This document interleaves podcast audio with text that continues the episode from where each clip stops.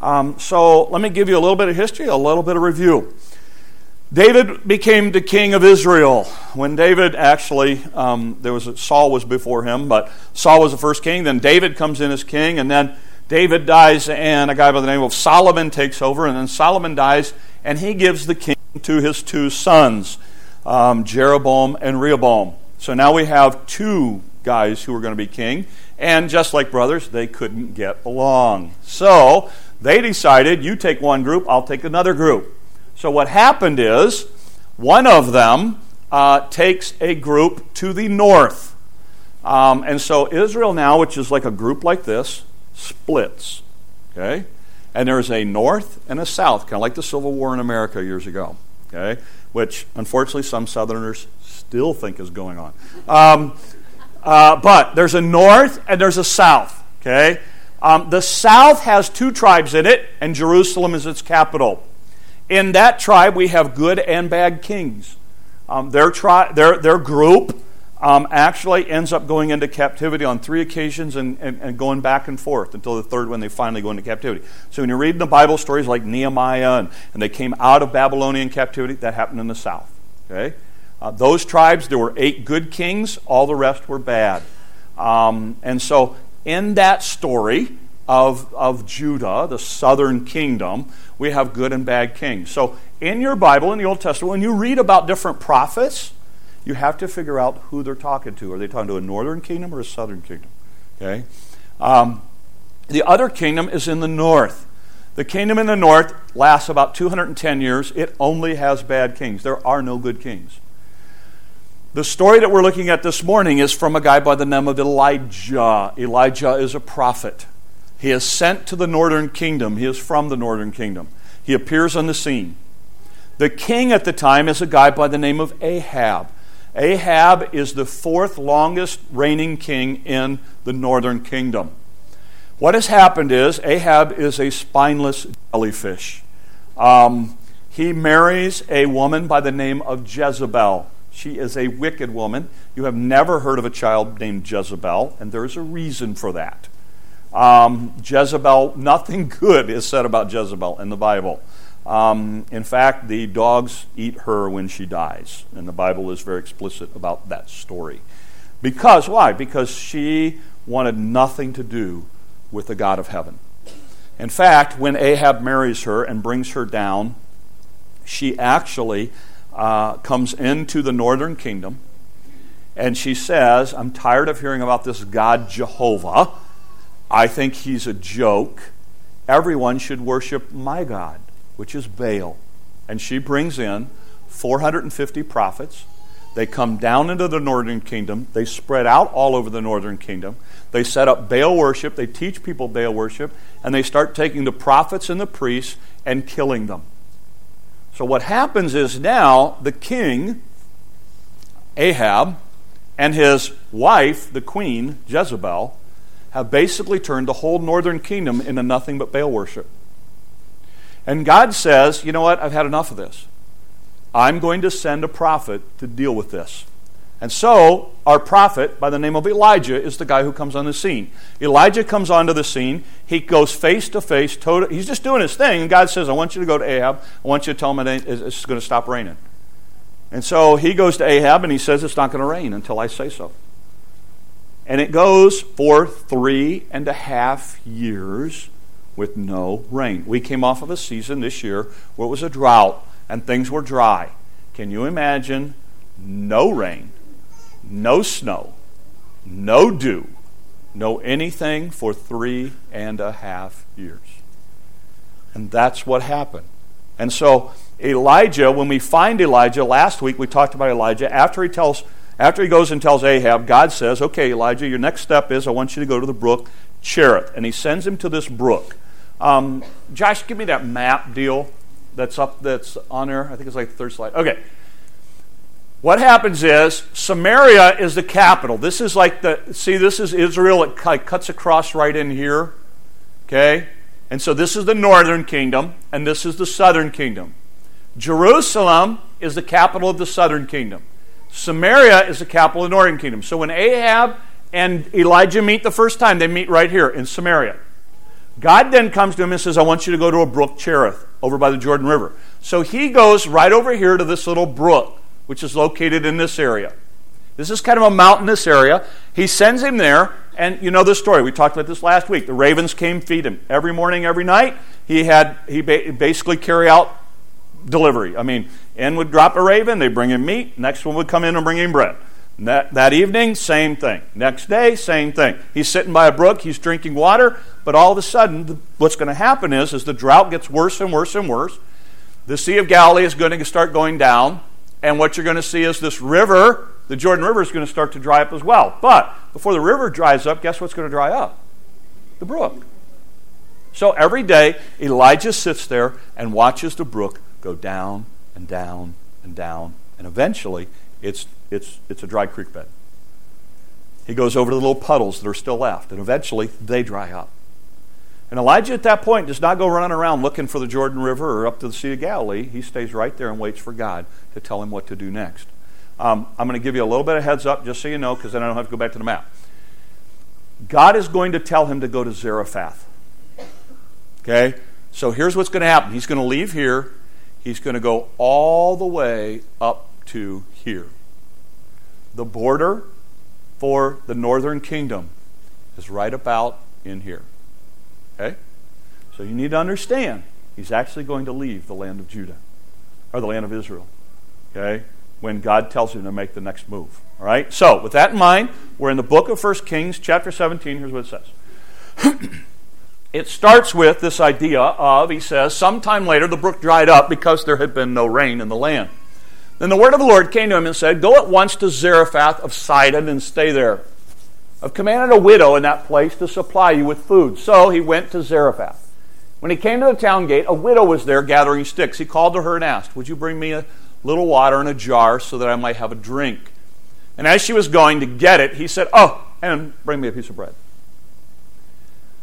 As sure as your Lord God lives, she replied, I don't have any bread only a handful of flour in a jar and a little oil in a jug. I'm gathering a few sticks to take home and make a meal for myself and my son that we may eat it and die. Now, could you have had a more sad story from asking somebody for a glass of water? And so this widow lady goes, You don't have any idea what you're asking. of me. Notice what happens. Elijah said to her, Don't be afraid. Go home and do as you have said. But first, make a small cake of bread for me from what you have and bring it to me. Then make something for yourself and your son. But this is what the Lord, the God of Israel, says The jar of flour will not be used up, and the jug of oil will not run dry until the day the Lord gives rain on the land. She went away and did as Elijah told her, so there was food every day for Elijah and for the woman and her family. For the jar of flour was not used up, the jug of oil did not run dry in keeping with the word of the Lord spoken by Elijah. All right, that's the story. Okay, let's talk about that, and then we're going to get into the next part of the story in a second. Elijah's sitting there every day watching the brook get smaller and smaller and smaller. And eventually it's dry, but every day he's watching those ravens come in. Boom, boom, boom. Here's what's amazing to me. You know what Elijah does? He waits. He doesn't go to plan B, C, D, E, and F. He waits. He doesn't panic. He doesn't get all worried about what's going to happen. Elijah sits there and waits for God to tell him what to do next. And then here's what God says God says, Go where? Help me out. Go where? Zarephath. Okay? Zarephath. Now let's let's understand some things. Zarephath is a hundred miles away. Zarephath, he's going to have to travel a hundred miles, and there has been a what?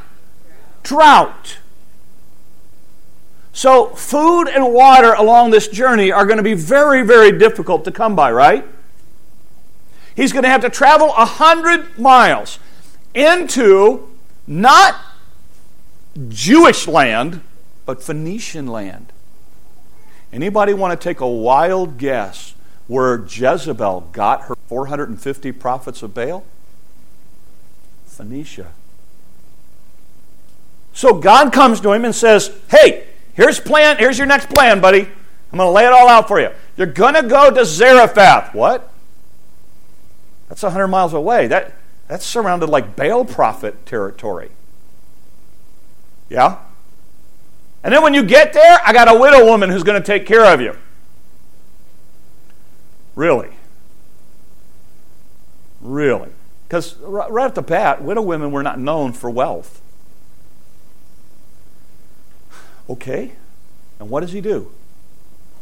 What does the Bible say this guy does? He gets up and he starts walking.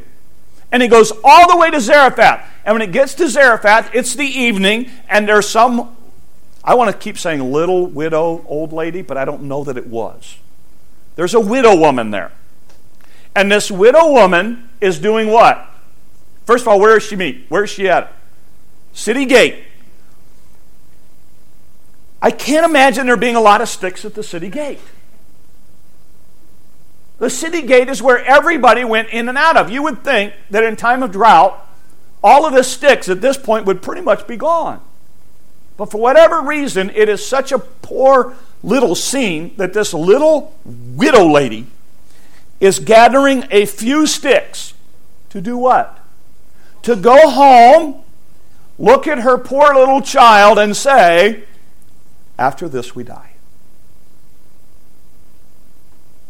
Can you get a more pathetic scene? And Elijah, who has traveled a hundred miles, sees this woman, and the first thing he said to her is what? Can you go get me a glass of water? That doesn't sound like a big deal to us, but let's ask ourselves what is happening right now? It's a drought. Guess what's really hard to come by? Water. And it's the end of the day, which means if she had gone up in the morning and gotten water for the day, it's gone by now. It's not like she's going to the faucet and turn on. Here's a glass. She's got to go all the way home to get him water and come back. And then as she's going, he says, by the way, grab me a biscuit on the way. she stops and she comes back and she goes, Look, sir, let me tell you my scene. Let me tell you my story. I am going to go home with these two sticks, or little sticks in my hand. I'm going to make a fire. I've got a little oil, a little fire. I'm going to make the last bit of bread that I can make.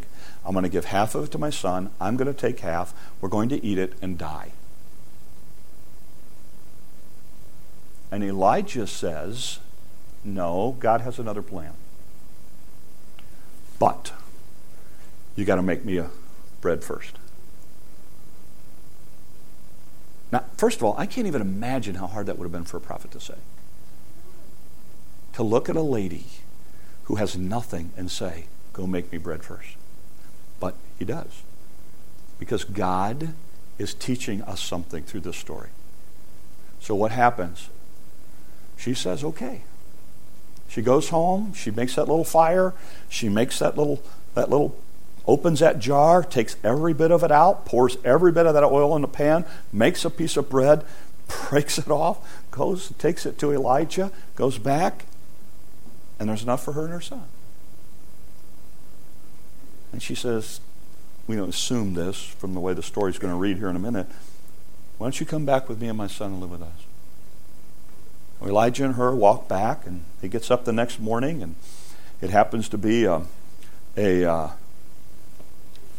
I was going to say I was going to say um, biscuits and sausage gravy, but it ends up being biscuit because you know it's for lunch, biscuits. You know it's for supper, biscuits. Um, and so she makes the stuff for them, and every day she goes to that jar and opens it up, and there's more. So she makes it and puts the lid on the jar and puts it back on the shelf and gets up the next day and opens it up. And every day, God takes care of them. Every day, she sees that happening. Great story, huh? Until you read the rest of it. Then here's what happens. No, notice what happens next. Sometime later, the son of the woman who owned the house became ill. He grew worse and worse and finally stopped breathing. Her son dies. And notice what she does. What have you done? What do you have against me, man of God? Did you come to remind me of my sin and kill my son? She looks at Elijah and goes, The only reason you're here is to kill my son. And Elijah says, Yes, because you're a wicked old woman. No. Notice what he says. Give me your son, Elijah replied. He took him from her arms, carried him to the upper room. So, in other words, you've got to get this picture. She's got her dead son in her arms. She's walking up to Elijah and going, You did this! If it wasn't for you, he would be alive. You just did this. You brought all of my past up. You did this because of my past. And Elijah just simply looks at her and says, Give me your son. Now, this doesn't mean a lot to us, but let's remember Elijah is a prophet, he is a Jew. The second he touches a dead body, he is now unclean. And he now, it says, and he took her from her arms, carried him to the upper room where he was staying, laid him on his bed. Now, his bed's undefiled, uh, it's defiled. He cries out to the Lord, O Lord, my God, you have brought tragedy also upon the woman I'm staying with by causing her son to die.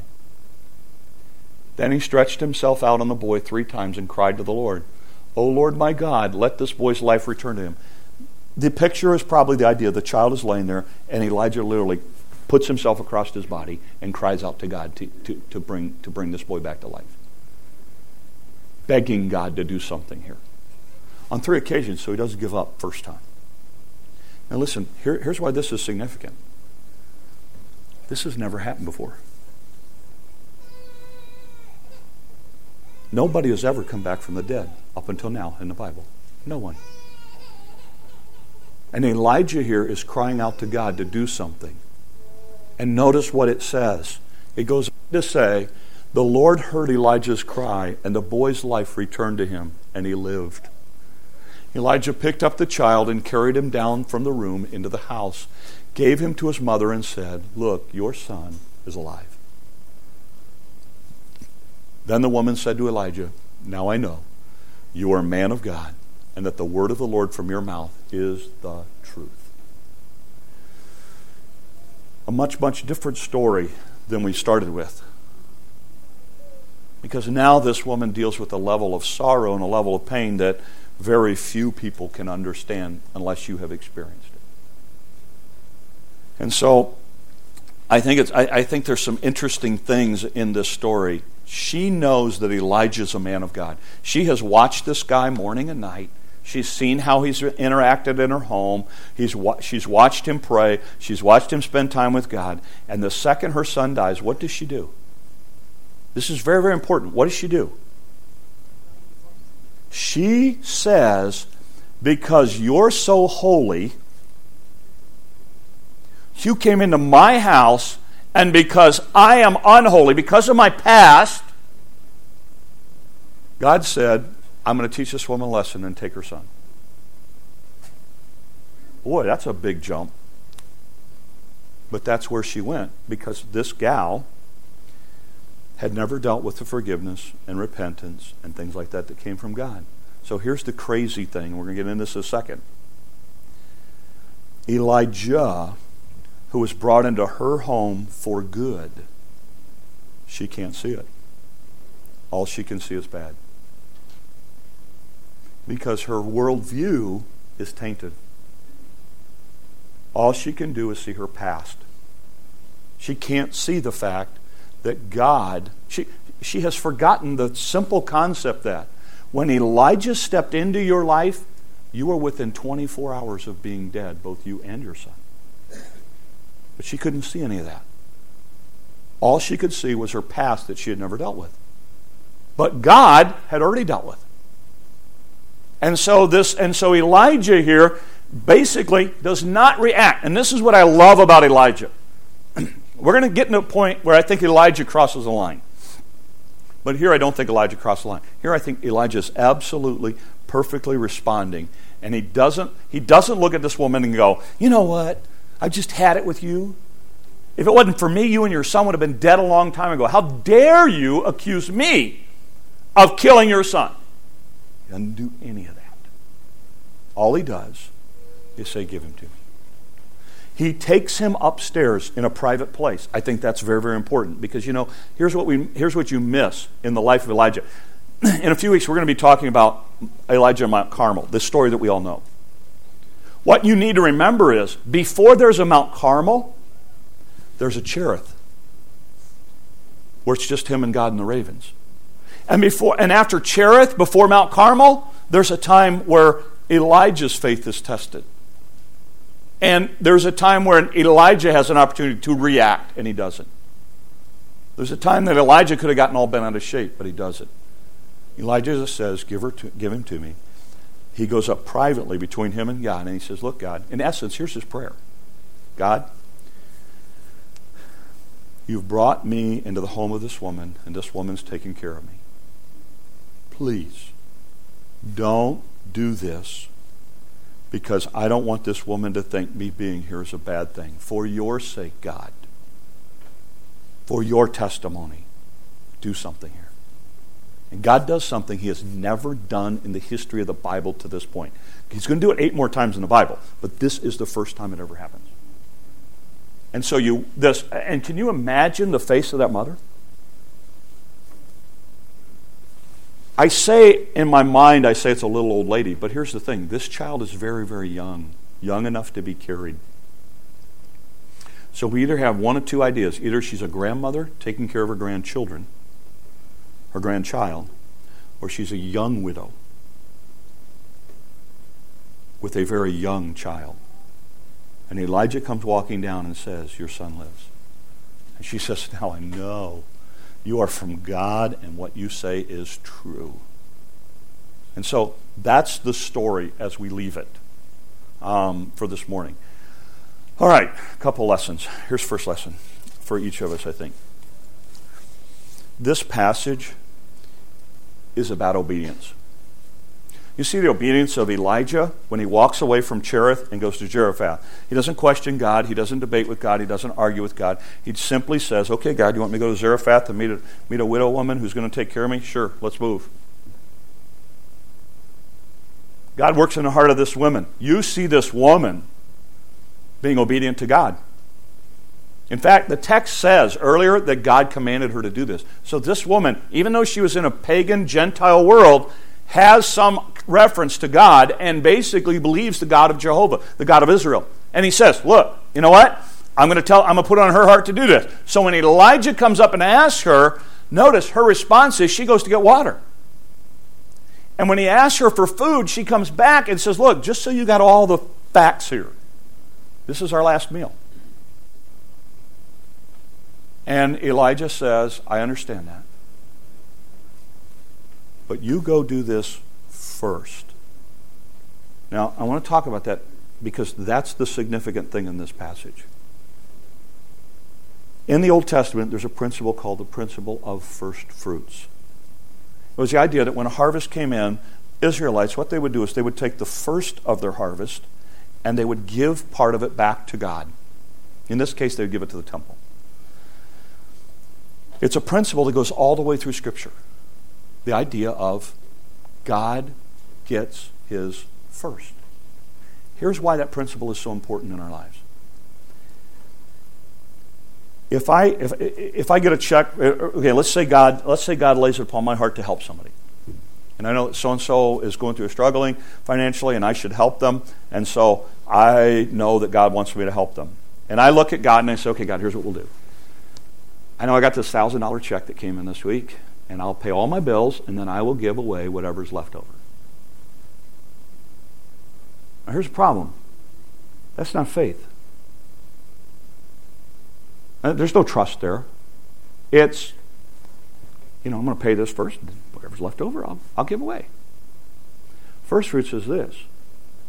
Principle of first fruits says, I'm going to give it to God first.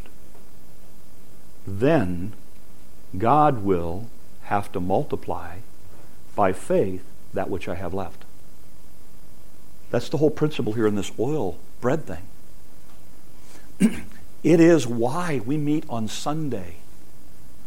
Sunday is, see, Christianity shifted worship to not the last day of the week, the Sabbath, but the first day of the week, Sunday.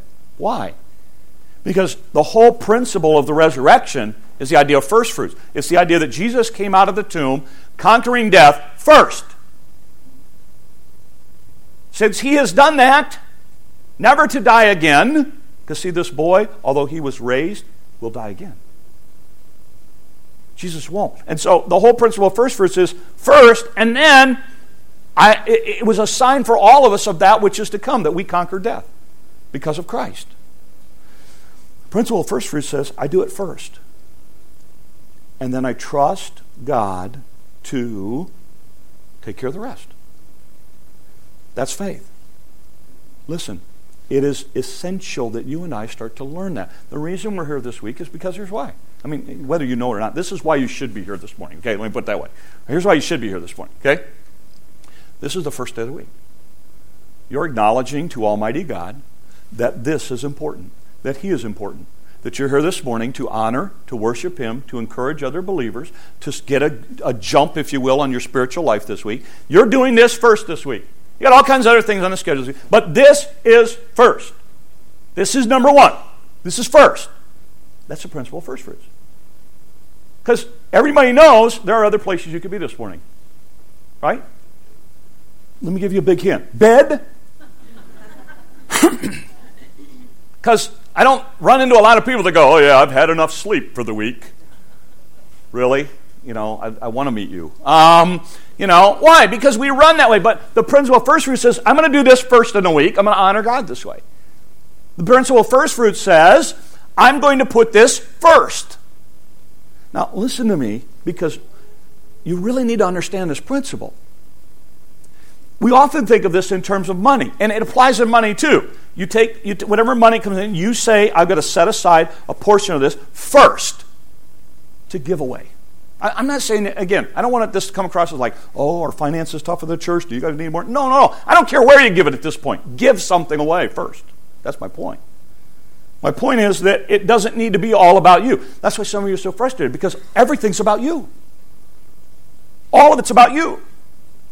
But when you embrace this idea of obedience by putting others and God first, you start to see God take care of things. And you start to live by faith, and you start to live by trust. And you start to see God do, do things in your life.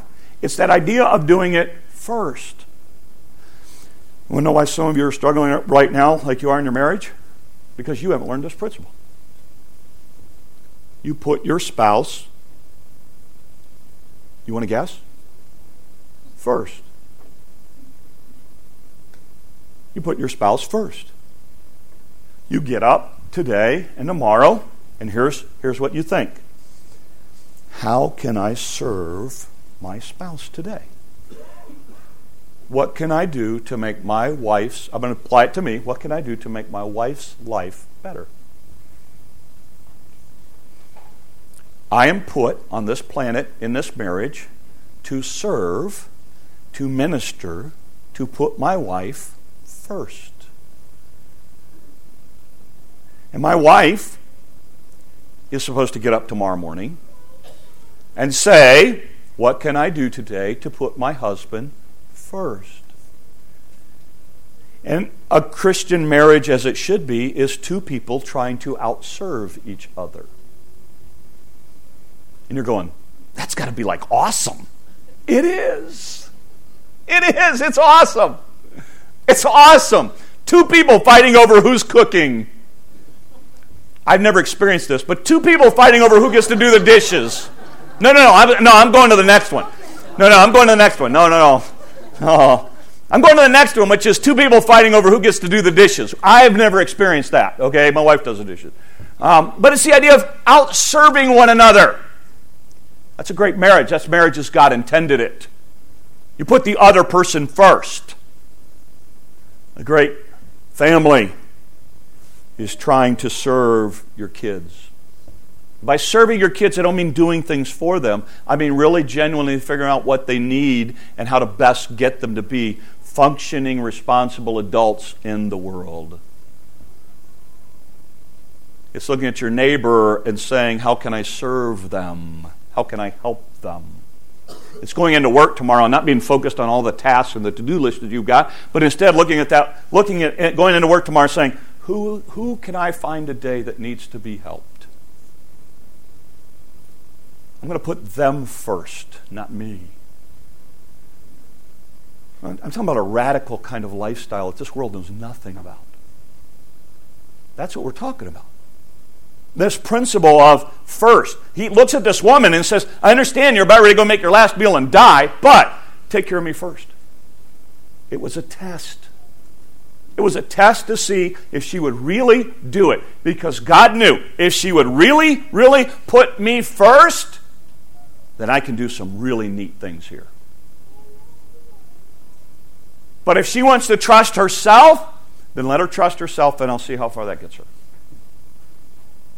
And some of you have not learned that. And so every issue that you come up against, there is no first fruit, there is no trust, there is no obedience, and you take it in your own hands. And if you haven't figured this out yet, you will mess it all up. It's the idea of obedience. It's the idea of, okay, you're struggling financially, here's what you do. You go to the Word of God, you find out what God says about finances, you do it. You struggle in your marriage, you go to the Word of God, you find out what it says about how you treat your spouse, and you do it. You go to the Word of God, you say, okay, how do I handle kids? Do what God says. What kind of employee do I need to be? You go to the Word of God, it says this kind of employee to be. That's what you go do. That's what we're talking about. It's obedience. It's obedience.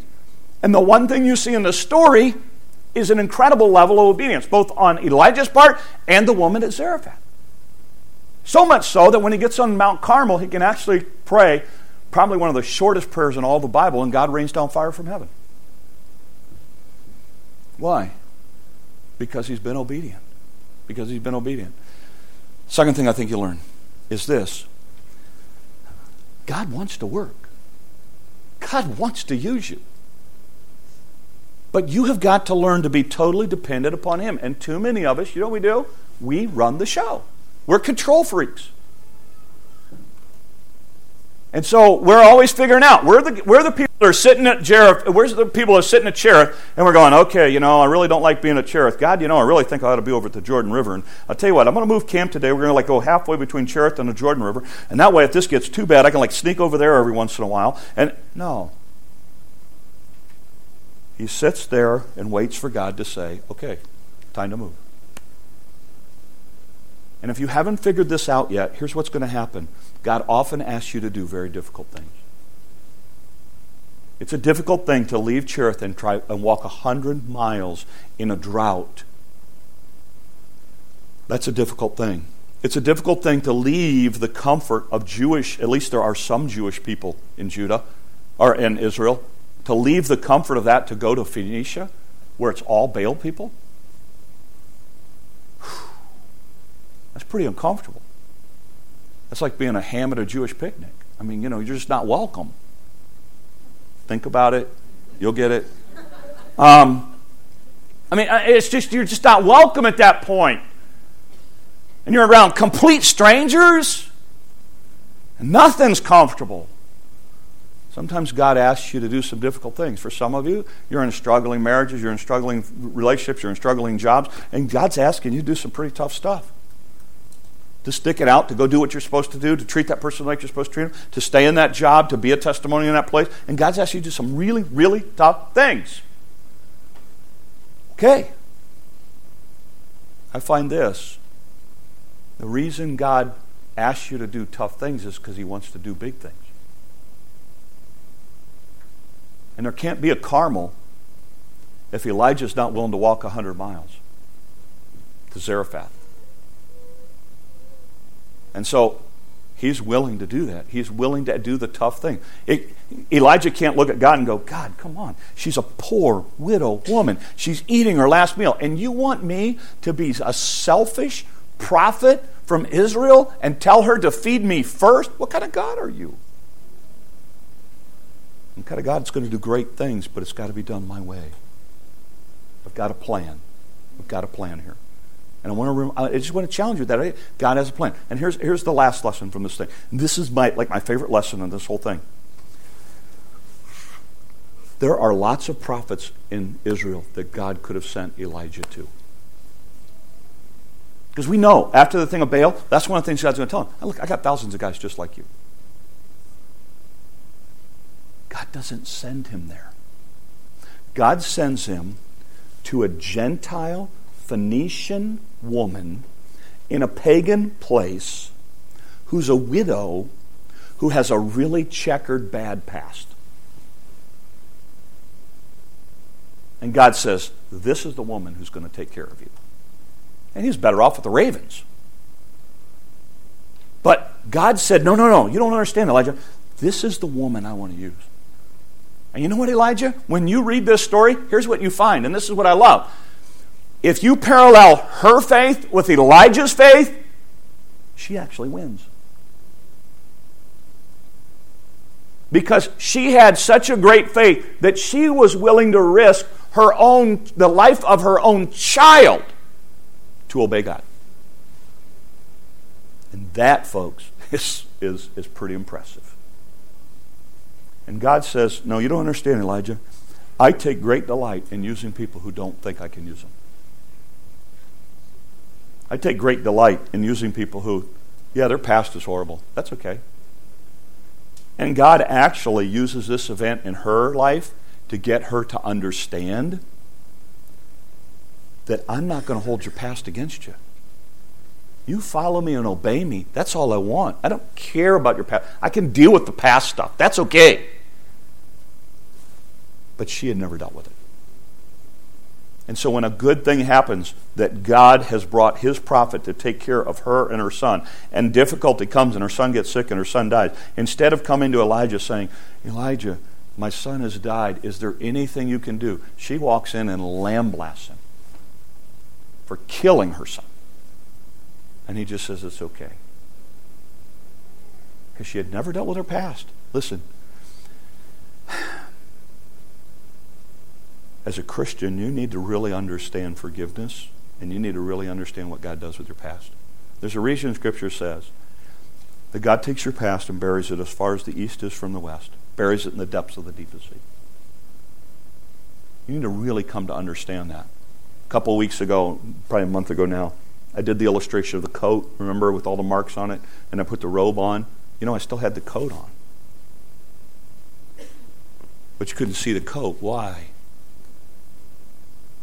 Because the righteousness of Christ took care of all of that. And that's what some of you have got to understand. Some of you have things in your past that you are allowing that to keep you from doing what God wants you to do, and you think that that's a reason you can't serve God or God can't use you. And this is a great story to show you I don't care what your past is.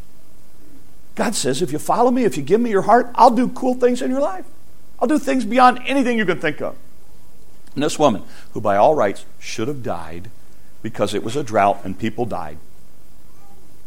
And God says, No, no, I'm going to do something special in her life. Elijah, you go be with her. You go take care of her. You go do some neat things in her life. You go take care of her and her son. And she experiences something no other person in history at this point ever experienced. And she watches a dead child come to life. Listen, don't underestimate what God can do in your life. I, I, I, that's the thing, I guess, that bugs me the most about being in a rural community.